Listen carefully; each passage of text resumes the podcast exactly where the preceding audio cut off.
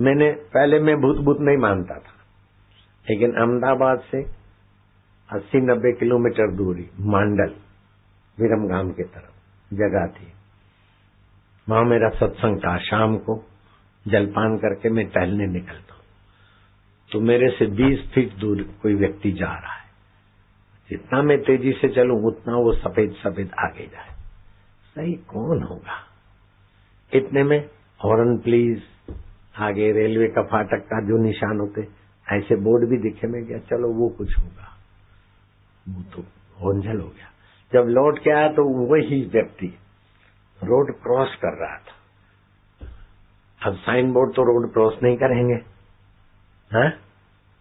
Railway फाटक का जो निशान होता है, हॉर्न पुलिस का जो जब क्रॉस हो रहा था तो मैंने खाया हुआ था तो डकार आई।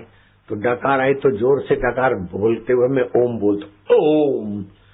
तो मानो उसको थ्री नॉट थ्री गोली लगी। जैसे आप फ़ोटो लेते हैं और चमक जाता है ऐसी चमक।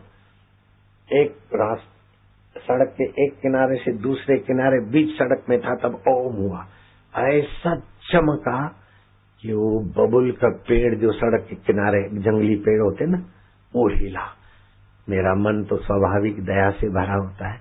क्या है? कौन है बेटा? डरना नहीं डरना नहीं, ऐसे ओमकार हो गया। कौन हो बेटा? क्या छोटी सी बेटी से जाचा न बेटा देखा, न बेटी दिखी। गाँव वालों को जाके कहा। तो वो सारे आए कोऑर्डिनेशन करा। हाँ सारे बैटरी आई वो कोई दिखाई नहीं। फिर गाँव के बूढ़े बुज़ुर्ग ने कहा कि एक आदमी यहाँ मर गया और कई बार ड्राइवरों को दिखता है और उनका स्टेयरिंग गड़बड़ करके एक्सीडेंट कराता है। प्रेत होगा। तो प्रेत को मैंने देखा।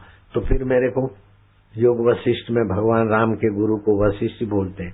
सात्विक स्वभाव, राजसी स्वभाव, तामसी स्वभाव के लोग मरते, उनको योनि नहीं मिलती तो प्रेतों के भटक उस प्रेत ने नामदेव को डराना चाहा। थोड़ा दिखे, फिर बड़ा बड़ा बड़ा बड़ा, लंबा हो गया।